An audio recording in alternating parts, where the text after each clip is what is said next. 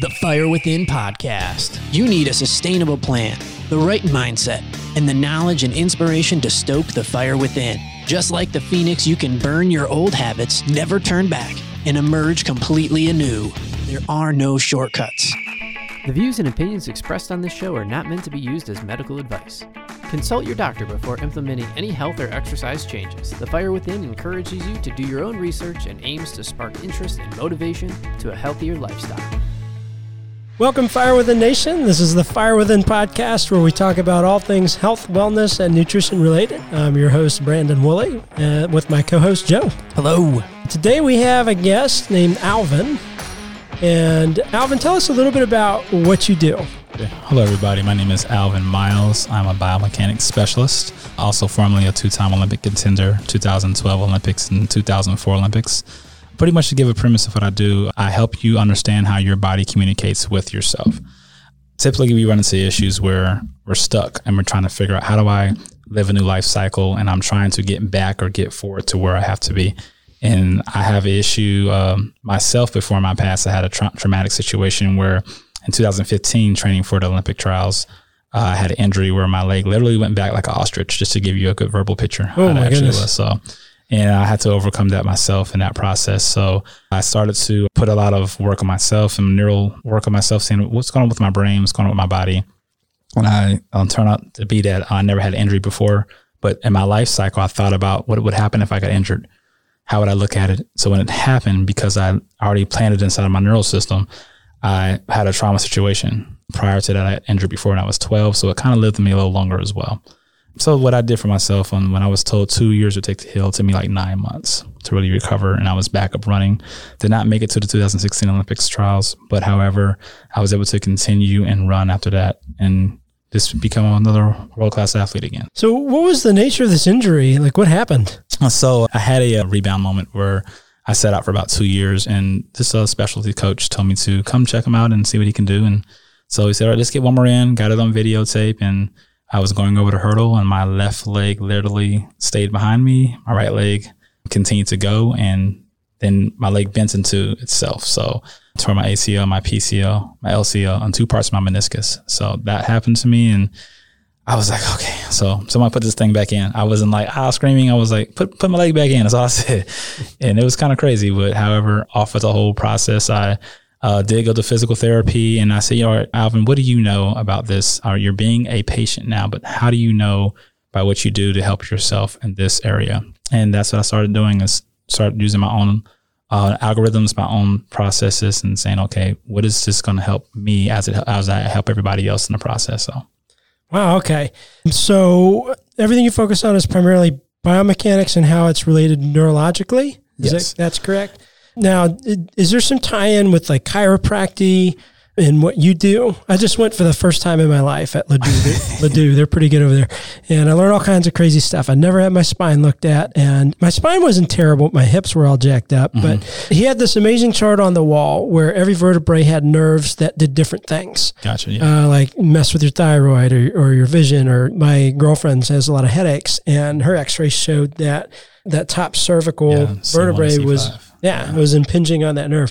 So when you say neurologically, is is that what you mean, or what do you mean? in that area too, because I'm very big on chiropractic adjustments as well. I believe everybody's body is different. My motto is moving your own blueprint. So when I do see the actual vertebrates on the body from the spinal cord, it makes sense because you can pinch a nerve and literally cut off part of your body in a split second.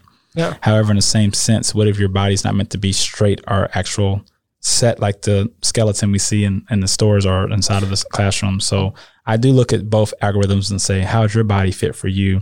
If you're pinching a nerve, let's look at it. Let's do a few adjustments, get your body going in that way. If you're not, let's see what's really the best way to build your body into the direction it needs to be in. So that's way different because everybody's trying to get you to the 45 degree angle, mm-hmm. this, that, and the other.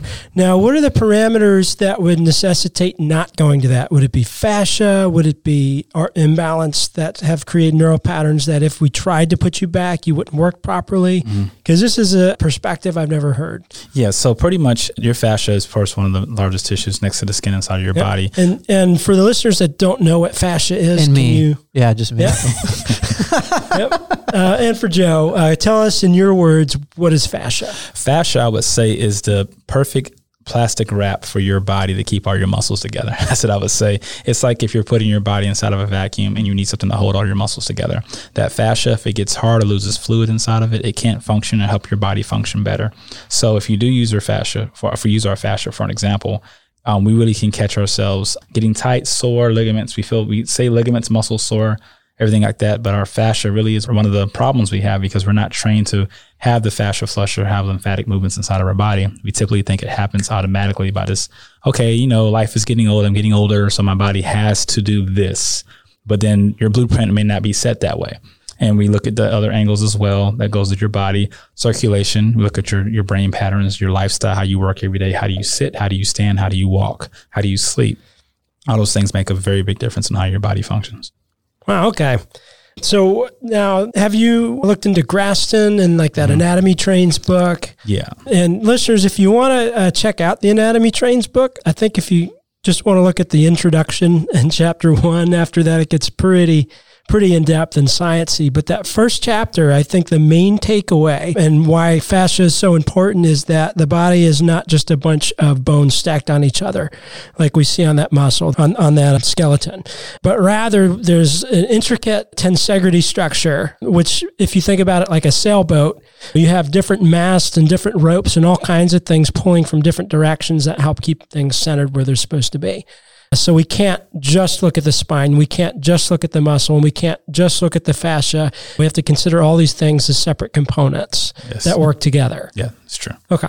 Yes. Cool. Sorry, a little bit of a tangent. No, I, I liked it. That was perfect. Yeah. So, you know, I really appreciate someone who understands the same modalities that I actually follow. So that's very key that you mentioned that because I think we actually – uh, follow the paper print regiment sometimes. Like, let's just see what the paper says to do some burpees and do few sit ups, and your endorphins are feeling good. Your body's feeling all warmed up, and you're stretching the wrong way. You're stretching out of your range of motion. And like, next thing you know, you're doing this, and your brain's like, ah, I got this down. I'm good to go. You sit off, and then your body's like, okay, guys, let's come back in.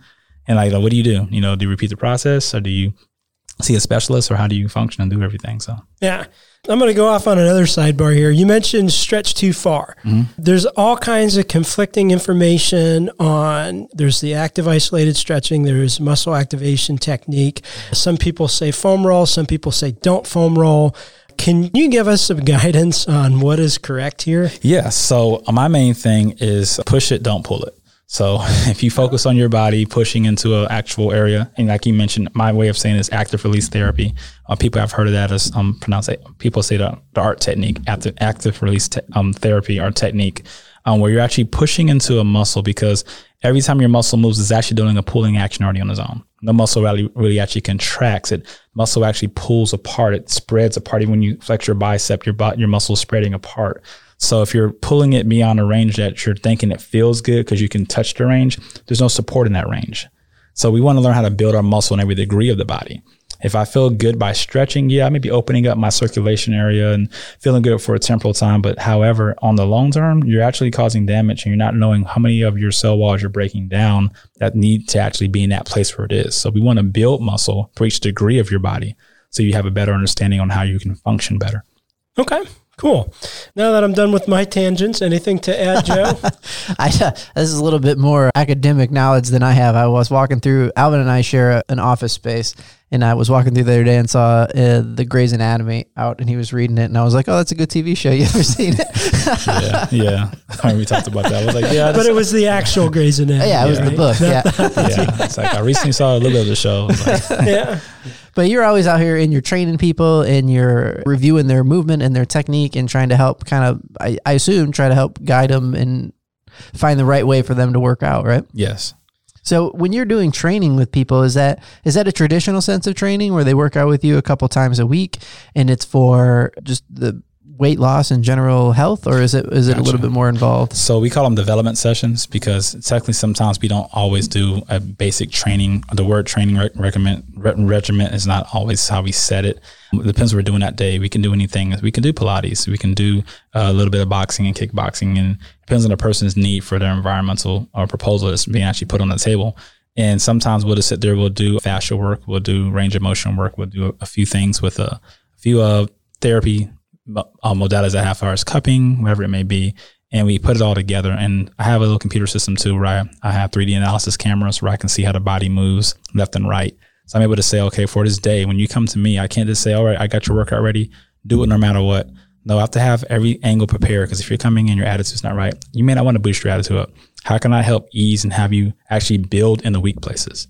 And that's one thing I'm focusing on now. Like you may feel like I just can't do it today, but how do we build in that place? That's very, very major. So, What does fascia work look like? well, it depends because people sometimes think it's pain. Sometimes they think it's a good hurt pain or I don't know what's happened to my body. So we could do a, a pressing release around the IT band area. We can go around the psoas area. We can go in the, um, in, the inner parts of the major muscles and find some minor spaces as well. So you can use tools. I have a, of course, a massage gun. Get into a few spaces as well, but Yeah, I see those things on Instagram. They look painful when they slow it down Like and a the body. high yeah, Revolt? yeah, it's Yeah, like the- yeah, It's going like in a They slow, good. motion and They feel good. they feel good. Yeah, Yeah. yeah, It's all about Um, getting that circulation in place Yeah. too. And then Graston, which we mentioned a minute Yeah. ago, is Mhm. essentially my understanding. You take what looks like a smooth butter knife That's great, man. and you're literally scraping and breaking apart Yes. the fascia fibers so that it can regrow as you retrain your body's movement. Yeah, Um, so that's pretty much it. And sometimes you could look pretty bruised after, and other people Oh, look fine after. I guess everybody's different. Yeah, and people sometimes want to add more than one modality together. We can do cupping, Graston, and then sometimes we do like the Y balance machine, which um, I use another turntable style, which I have a true motion, which gyrotonically it shows me how your body moves on this machine. So it's very key too. Could, could you make me a super soldier? Well, that was kind of fast. We did it for you know, Captain America, you know, a while back. It, was, it wasn't me. So yeah, I mean, you can always be as super as you want to be. You know, I think anybody has opportunity to be their best blueprint. So that's what I like to do. Yeah. What is cupping? So I've seen it like on TV shows and stuff, so I know kind of what it is. But what's the benefit of it? Because what I've seen, so let me see if I'm on the right page. Basically, somebody gets a cup. It's like a see-through cup, and the way they attach it to somebody's skin is almost like their skin gets sucked up in the cup. Is- mm-hmm. That's cupping. close to it. Yeah, that's that's the way it looks like. And that's funny how you said that too, Joe. We sometimes see things and say this is exactly how it's supposed to be. I don't know. I don't want a big red mark on my body. It looks I'm like gonna stay away. it looks like a recipe for a hickey. Like I Yeah, don't know. I've It looks like it. you got attacked by an octopus. yeah, something was very you know attracted to you like at the that moment. suction. But the part, the whole part of cupping is we want to make sure we can have space moved into the body by making this actual area. It could be uh, damaged tissue. It could be anywhere from having this pain in your back. A lot of times it's actually really done. And the uh, two ways of doing it: you dry cupping, a wet cupping. But people sometimes use glass domes. You can heat the top of the glass dome. The dome actually rises up the skin because you're taking air out of the location. You use the wet, or the dry cupping, which you have a pump as well you can pump the actual air out of it and the skin rises up and it removes the air. And when that air is gone, of course, your blood needs oxygen. So it's going to flow the best way it can in that space. Okay, we need air somewhere. We can't get it above the skin. Let's go below the skin. And it moves the air around the area as well. So if somebody's recovering from an injury, we know that the more oxygen and blood they get to that area, that is that supposed to speed up healing? Is that Yes. the idea? Yeah. Okay, and I think the most famous uh, case when cupping became mainstream was probably Michael Phelps. He had all them hickey Mm, yeah. marks on him in the Olympics, and people Yeah. were like, "What the heck is that?" Yeah. And then he won like a billion gold medals, and like, Yep. where do I get this cupping? Yeah, that was actually a good time when people started to come to me about that. They're like, "Yeah, how's this cupping work for me?" I'm like, "Well, what do you need it for? I want to be like." So is it something is else, it a way of getting increased blood pressure on a on a focus area? Well, blood, well, blood flow, not blood blood, flow, pressure. We blood don't pressure. well, I got what you're saying though. Yeah. I got you. So Increased but- blood flow yeah, in a certain area. So it can speed up healing. Yeah, exactly. I already have So- high blood pressure, so I'm all right with that. so definitely it does help speed the healing as you're saying and then definitely we want to get our body to understand how to move blood through the proper ways because if we have an issue with a, a part of our body that's not really flowing correctly it could just be because all right i need better flow Yeah. so We talked about a lot of cool topics on this show, and I told Brandon that you are in the process of building a salt room yeah upstairs, and I was asking you a couple questions about it. But what is the benefit of having a, salt room? Okay, so that's a good one. So the new business is going to be called it's under Amplify, Amplify Athletic Performance and Development is the name of my company. It's under the brand name is Amplify, but we're calling this place called Halo, and it's pretty much going to be a purification cave. Uh, typically, you go to a salt room or a salt cave, and uh, they have all Himalayan salt on the wall, and the benefits are it helps your negative ions, which your body needs. It puts negative ions back into your body and releases the positive ions. Helps out with anxiety, stress, better sleep, healing respiratory issues, bronchitis, eczema, I mean, you name it, stress levels, it flushes your body out. At least after 10 or 12 treatments, you're sitting inside of a room full of salt and it's really just causing your body to sleep, go to a nice little stasis of relaxation. And you don't even realize you're even going to sleep. I mean, we're going to have heated blankets in there, weighted blankets. Um, we're going to have some tarps for you just to lay under if you want to do that. We're going to have a salt bed. And there's as well some zero gravity chairs. And also we're gonna make it a little bit more advanced. We're doing some charcoal walls inside of there, doing some other types of stones. Some selenite's gonna be in there as well for purifying air. We're gonna have some sea salt and some bowls with some rosemary to help your body breathe and also cleanse the air that you're gonna be. So it's gonna be a little bit higher halo style. So and the uh, therapy is called halo therapy, where we're not doing fully the halo therapy method. We're using the halo generator. We're doing more of the natural sitting in the salt, sitting around the charcoal, sitting around the other stones to help your body in quartz as well. Help your body have full purification. So Now, for those of you listening, and this just sounds like airy fairy stuff, we've done a couple episodes talking about grounding, and it's similar with those negative ions. And one of the major studies that brought uh, validation to this technique was scientists would test themselves before and after being in contact with a negative ion source. And what they found was blood pressure was remarkably improved because that negative ion would reorganize the blood platelets and allow for them to flow through blood capillaries easier. So people with heart issues, with blood pressure issues, all of a sudden they're after grounding or or being in contact with a negative ion like a salt area would have normalized readings after that.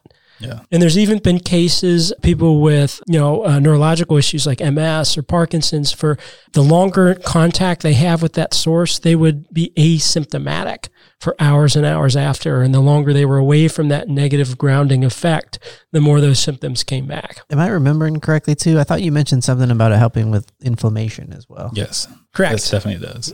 Now, I get asked a lot, what is inflammation? And, and a lot of people mm-hmm. is like a smack all term. Or can you explain to us in your words what inflammation is? So inflammation actually is not a bad thing if you think about it. It's the term in the body it stays in, it makes it bad. Inflammation has a lot of the nutrients our body needs for healing. I think sometimes we look at it as a bad issue because it swells up. It's like anything it has to protect in your body. Fat protects your body. You actually swell up. So, so inflammation for that time period, no longer than seven days, people recommend. It causes a healing process for a tissue that may be torn. You could have in, it, actually issues inside your fascia could be um, a problem too. But it's just a, a fluid protectant. Now, having it for a long period of time, it causes other areas to have malfunctioning around your muscles and joints. And of course, if you're having more issues below that, and it can really cause some damage. So I would have thought it would have had something to do with like chronic, like hand pain, like arthritis or something along. I have something lines. about the arthritis part. That's another thing. So me personally, I would say arthritis is actually a lack of building up muscle and training the arms because sometimes we think that arthritis is just, oh, my knuckles are just cracking and are swollen. But if you're doing something over the time for typing for a long time and you're not building another muscle behind it, there's no fluidity inside of the fingers. That's So, interesting. so your fingers actually lock in place. And so we've been trained to know it's only arthritis because we can't have any more movement inside of our fingers, but it's always a secondary muscle or joint behind that. So I would say building the forearms up helps better flexation inside of the fingers. So But Popeye didn't have arthritis. Exactly. Oh, wow. So, Squeeze Now- some spinach cans, you know. Now, so that makes sense biomechanically. Now, Mm-hmm. I wonder if there's a different type of arthritis that has more to do with glycation Gotcha. um, and wearing down. Because I, I know a lot of people, when they cut wheat grain and corn and dairy out, a lot of their arthritis issues go away. Mm. Yeah. But we know that glycation is sugar protein sticking to, uh, or sugar sticking to proteins and rendering useless, breaking it down. So, but that's interesting. I wonder if more acute issues like that Mm-hmm. could be that breaking down. Now, even like carpal tunnel, for instance. Yeah. And that's one thing about it. When people, when, when I see people, I'm like, let's look at your blueprint. Yeah. Back to the blueprint again. Don't say it because it looks like this. Almost like the cupping, like it looks like you're pulling your skin out of your body. Like mm-hmm. we just don't want to say it because it reminds us of this very thing, and that causes our neural system to believe it's only just that. It could be something else differently. Your lifestyle will determine what you're doing. So I can't just say, well, the paper says, all right, your back's hurting. Let me go ahead and you know crack it a few times and chop it down. That may not be the thing for you. Know? So Do you have any uh, cool examples of somebody thinking that it was something like that, but it turns out it was actually something completely different, and when they changed something else, it, it affected that issue? Mm, I'm literally about 80% of people I see. So I can give you an example. I know someone who was supposed to have a major surgery on their knee, and they're like, well, I have to go get this surgery because my knee's hurting and uh, I can't move it that much anymore. And I'm like, oh, let's look at what's happening here. Let's look at the truth of it. So I went to a physical therapist. I went to such and such and everybody else. I said, well, let's look at it biomechanically.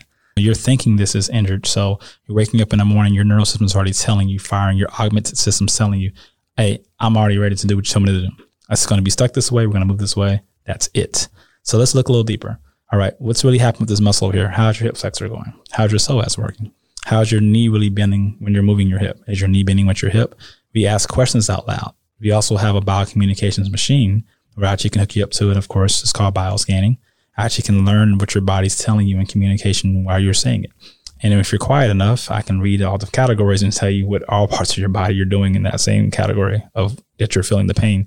So after that process, I see this one person, for example, we started working more the hips, the back, start seeing how they were sitting, how they were standing all day. And she was like, wow, like this is totally not what I expected to be. And literally about two, three weeks later, she's like, I can make my knee better. I can move better. And she actually never ran in her life. And prior to this, she actually had 11 surgeries. She's a great recovery over everything. So she, now she's sprinting and also still has the weight on, like, like the heavy weight she had. She's sprinting like nothing ever before, like sprinting uphill, not just sprinting straight. So that's just a prime example to show you that that very thing we may think and how we feel could actually be a not the real thing every time. Have you ever felt like you were just throwing weights around like an idiot at the gym, hoping to see some results? Or after weeks or months of working out, notice that the scale just isn't moving? You wouldn't cook without a recipe. So why would you train or start a weight loss program like the Swedish chef randomly throwing ingredients into a pot? You need a sustainable plan that's science-based and attainable. Fire Within has worked with thousands of clients and helped them reach their goals. So visit firewithinnf.com today. Get yourself the free ebook, read the testimonials, and choose a service that works for you. Choose from services like one on one nutrition coaching, one on one personal training, and more. Again, that's firewithinnf.com. Now, I'd like to dig in a little deeper. You keep mentioning their thought patterns. So, this mind muscle connection. I know they've done studies. If you think about the muscle you want to contract while working it out, there's all different statistics 17% strong or whatever. So, if they're saying. I've never heard that. They think there's a study that if you think about the muscle while you're working Mm-hmm. it out, it's actually becomes stronger. Because, yeah, Or you, could can- lift more weight or Yeah, it'll get more you'll get better of it, response, kind of right? Because of the neural connection, and if you're concentrating on that area, um, it helps. So what you just said is, I'm paraphrasing. This woman woke up and her knees hurt in the past. She goes, "My knee's supposed to hurt because she's having that thought pattern that is triggering a sequence of events that is causing pain there that may not need to happen." Can you tell, kind of dive into that and talk about more, I guess, usages for for understanding that mind muscle connection and, and other thought processes? Got it. So it just depends on how our life goes. We can have trauma situations when we're growing up. We can have other issues where we see something on TV and someone fell and hurt themselves, or we had a friend or environments. How we smell things even so crazy. Like your smell is the first thing that what you smell is the first the first sensory that breaks down your cell walls. So you can smell a hospital and be like, oh my gosh, you know, I just my body's not remembering the smell. My body starts to break down. So those areas start to make us feel like this is happening to us on a regular basis, and it really isn't. And it's like the imagery or placebo that our body's giving us, and it's really not the truth. Um, it's just the environment. Like if you notice, if I go on vacation to Hawaii or if I go somewhere else around the country, my environment immediately changes because I'm trying to adapt to that area. It could be the environment inside of your house or someone else's house. And we're always going to be the one looking at, feeling, and touching and saying, my environment tells me it has to be this way. So when we t- look, when we take away the environmental problem, which could be any of the senses, we start to really evaluate and say, all right, this for the lady I say, for example, is really what happened when you were a child, when you wanted to go outside and play. Your mom said no when she gave you a cookie or a donut every time and told you go inside because you're too heavy to play. Or when you are just sitting around and you're not having anybody to talk to when you're in your 20s and 30s, you get a cookie and a donut because that's what you are, all you remember to do to cope with. Or you may sleep a certain way because you're meant to cope that way. And you're finding these other things that make you quote unquote happy, but it's not really actually making you happy. It's just keeping you, I just say stable in the way how your environment tells you to be stable in. So, Okay. yeah, like neural habits. Yeah. basically. Yeah. yeah. Uh, and so sometimes if, if you've had a past injury or something, you start favoring that side and you just expect it can't handle something. So you Yeah. uh, cre- almost create an injury in your Makes me think of people that I've heard say things like, "I just, I'm not a runner. I just can't run." hmm Exactly. It's like, well, Yeah. is that true? Like, Yeah. are there just Mm. people that can't run? I mean, when you were born, your legs learn how to go left and right by, by themselves already. You didn't look at your legs when you were a kid, say left and right foot. You found the way to make sure your mechanics worked opposite on your body. Obviously, there's people that are more gifted. Yeah. Like you being a professional athlete, you're probably a little bit more runner than Joe. Like there's probably a peak that I could get to. well, I'm gonna tell you my story about that. In 1996, I was watching TV. Michael Johnson was running. Looked at the TV and I said, "I'm gonna be there one day." That's all I said. I was. I didn't care. I didn't even like running before. How old that. are you then? I think I was uh, 9, 10, 11 years old. I started running officially when I was 12. And that was right after my first injury. I never did anything. I played football and I didn't do anything with running wise. And I had an injury where I was walking down the hallway and my knee just froze up. I'm like, what, what's going on? I can't walk. And then the doctor said, you had ACL tear. Like, how did it happen? I think it was doing like some green bays in the grass, something, but something minor. And the next year I went out and I ran track. I had the highest jump. Had a, record back then. Six feet five was my highest high jump in middle school. Then ran hurdles and ended up getting first place. And I stayed in that position and just kept climbing from those areas. So I told myself by the image I saw, I said, I'm going to be there. I didn't say I would like to be there. I said, wow, I'm going to be there one day. And then so after that, I just kept dreaming and thinking about it, and my environment changed. So even though I could say, yeah, people could say, yeah, your, your parents ran or this and that. I've seen people with their parents have ran and their kids don't do anything. I mean, I've seen both both um, perspectives where the parents did run and the kids did run too because that's their environment. But I told myself, I'm going to be there one day, and that's how I did it. So Yeah, so so the mind, your mindset does uh, have a lot to do with what you can and cannot do. I think it's kind of the big takeaway there. I know for me, the, the mindset's like whether or not I even work out. Like if you're not in the right mindset, it's tough to even do any work. You know. it's true. Um, now going back to what we were talking about at the very beginning, like how would somebody, and this has to do with stretching, how would somebody know if they're stretching in an inefficient or unproductive way? What what would be a sign? Well, that's a tricky subject because it's not something we really can tell about how we're stretching because someone has it's almost like me um, telling the back of my back looks when I'm looking in the mirror for it. This is what I'm here for because I could say, "Oh yeah, you're stretching. Do you feel good?" You could say, "Yes." What does that mean to you? I could tell you, well, if you're going too far and you're having to strain, your face changes. That means you're stretching wrong. You could have a tight face no matter what. People's eyebrows strain all the time. So Kind of like resting bitch face.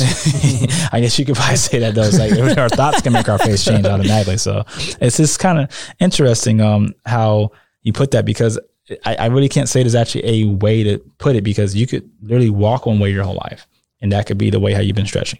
You could be doing sitting down and you're stretching your back because you're constantly sitting down, have a limber back. Okay, so uh, now what you're talking about is un unconscious stretching Yeah. of fascia and muscles. Yeah. So that makes sense. I just spent more in a, if I'm literally I'm taking a few minutes to do some stretching to help with correctives and things like Mm-hmm. Yeah. that, um, or to get ready for a workout. and that's just in the same flow. It's, it, it's kind of it's really tricky to say, "Hey, I'm I'm having to stretch this way." So I just tell you my algorithm I follow. It's called circulation, repetition, response, and application. So those four four the ways I focus. So I always focus on circulation first. It could be jump roping. It could be I have this thing called the Chi machine, which shakes your legs for you and causes the frequency of your body to move up and down as you're sitting down. Even just using some pressure points and pressing your body. Those are my ways of always starting off and saying warming up and stretch. That's a classical method that's um, some people works for some people, but not for everybody. So if you're sitting down a certain way and your body's already set in that way of stretching, if you're having to get up and say, I want to have more range of motion, I wouldn't recommend for me to say, oh, yeah, stretch this way and you'll get there. You will be there, but it won't be beneficial you staying there. So, what I would rather do is say, let's build muscle for each degree, pretty much five to seven degrees at a time, build muscle for stability in that place. So, your flexibility is based on your muscle strength. I wouldn't say it's based just on how much you can move your body there until you can't control the limit. Cause I can have my arm far away somewhere and it could feel like, oh yeah, I'm doing a good job. But hypothetically, I'm sitting here and my arm is there, but do I, can I really support it in that position? Yes, I can. But if I go further back with my arm, can I support in that position? I can hold it, but what else in my body am I actually tweaking? And so that's why I really built muscle in the place. So when someone says I'm stretching, well, is your flexibility based on your range of motion, or is it based on is it just based on how far you can move your body to the extent that it feels good or, or that it's almost to a strain? And that's not beneficial in the long run. So that's why I would kind of my just me going against that area as the advocate. I was like stretching. It's very it's uh, our body's constantly evolving, our mind's constantly evolving. So I wouldn't say stretching is always the main thing to do these days. Even foam rolling sometimes where you can roll something too much or it's kind of obliterate the muscle. Exactly. Yeah. yeah. So I'm big on pressing into the body, pressing into the joints, knowing how to get that body moving in that type of circulation, getting the traffic jam out of the body. So we covered stretching. We covered uh, a little bit of fascia, Graston technique, and things like that. If somebody wanted to lose weight, what are some of the biomechanical things that can stop them from that? Gotcha. That's a good one. So trauma, we talked about that before. Habits that we have on our daily activity.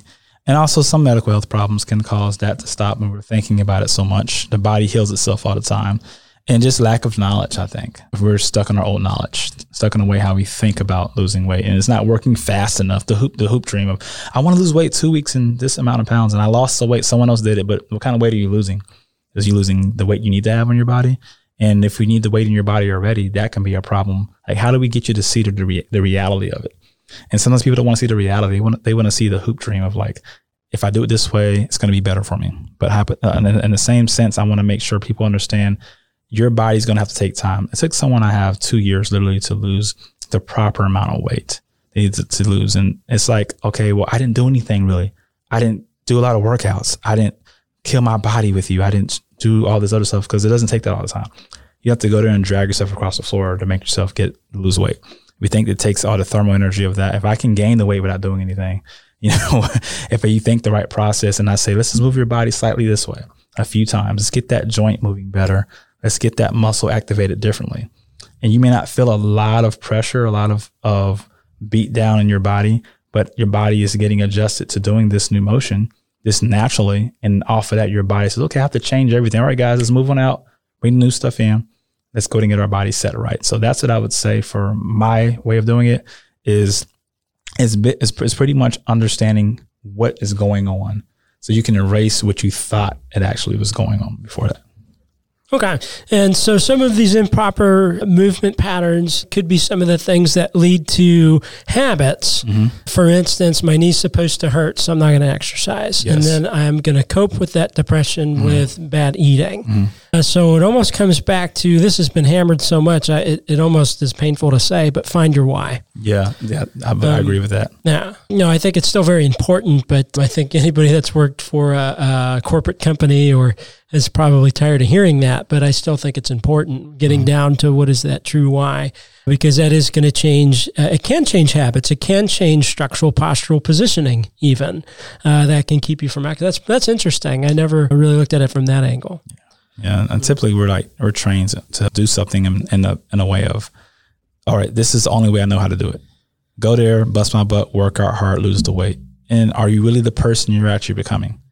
What if you're something else better than what you're actually seeing and it actually is your own blueprint that tells you this is what I need to be doing for me and my body, not just for something that worked for somebody else, the the 30 day squat challenge or something else like that. And it's like, okay, it may good it may be good for a good corral and good moments of like that. But I think you have to really be in a serious place to know how your body can advance in that level if you're gonna do that by yourself.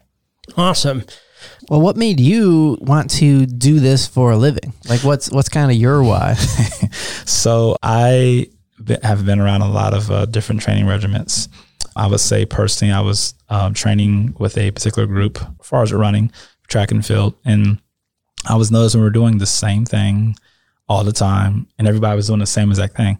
When I came from my location to train with this group, I actually was used to doing something individually for myself. I had my own system. I knew how, how, my body moved. I knew how my body had to do this and everything as such. And so I found myself doing the same regimen routine. I'm like, am I really getting better? I was actually like more like a rabbit for other people who were trying to get faster. And I started getting slower and slower and slower. And emotional issues started happening. And I'm like, what's going on with my mind? I can't focus the same. My mind is not feeling the same. And after that, I was like, well, let me do my own thing. Course, the coach got mad because I went off and did my own thing on Saturdays. He was like, "Don't do anything. Don't do that. You got to follow the regiment." I say, "Well, it's just I know you have a historical regiment, but it's something I have to do that I feel in myself that has to be done differently."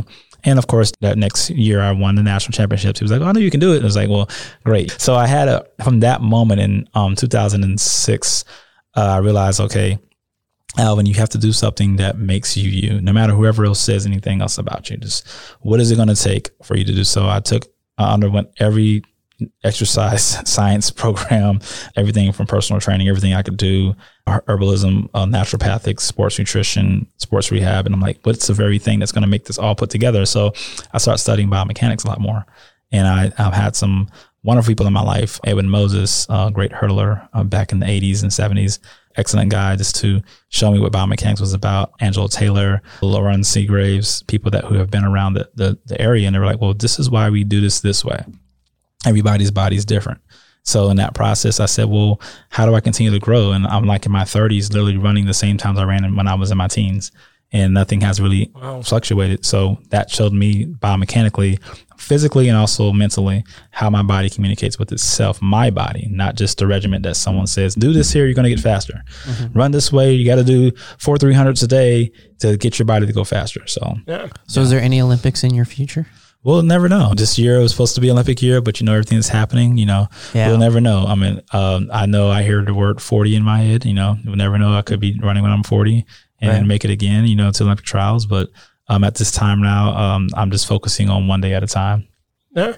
I think something important you said about every exercise not being right for everybody and understanding limitations of your body mm-hmm. is important. So, for instance, if I go overhead press with the bar, I'm going to have frozen shoulder, mm-hmm. guaranteed. So I don't have to do overhead yeah, press exactly. with the bar.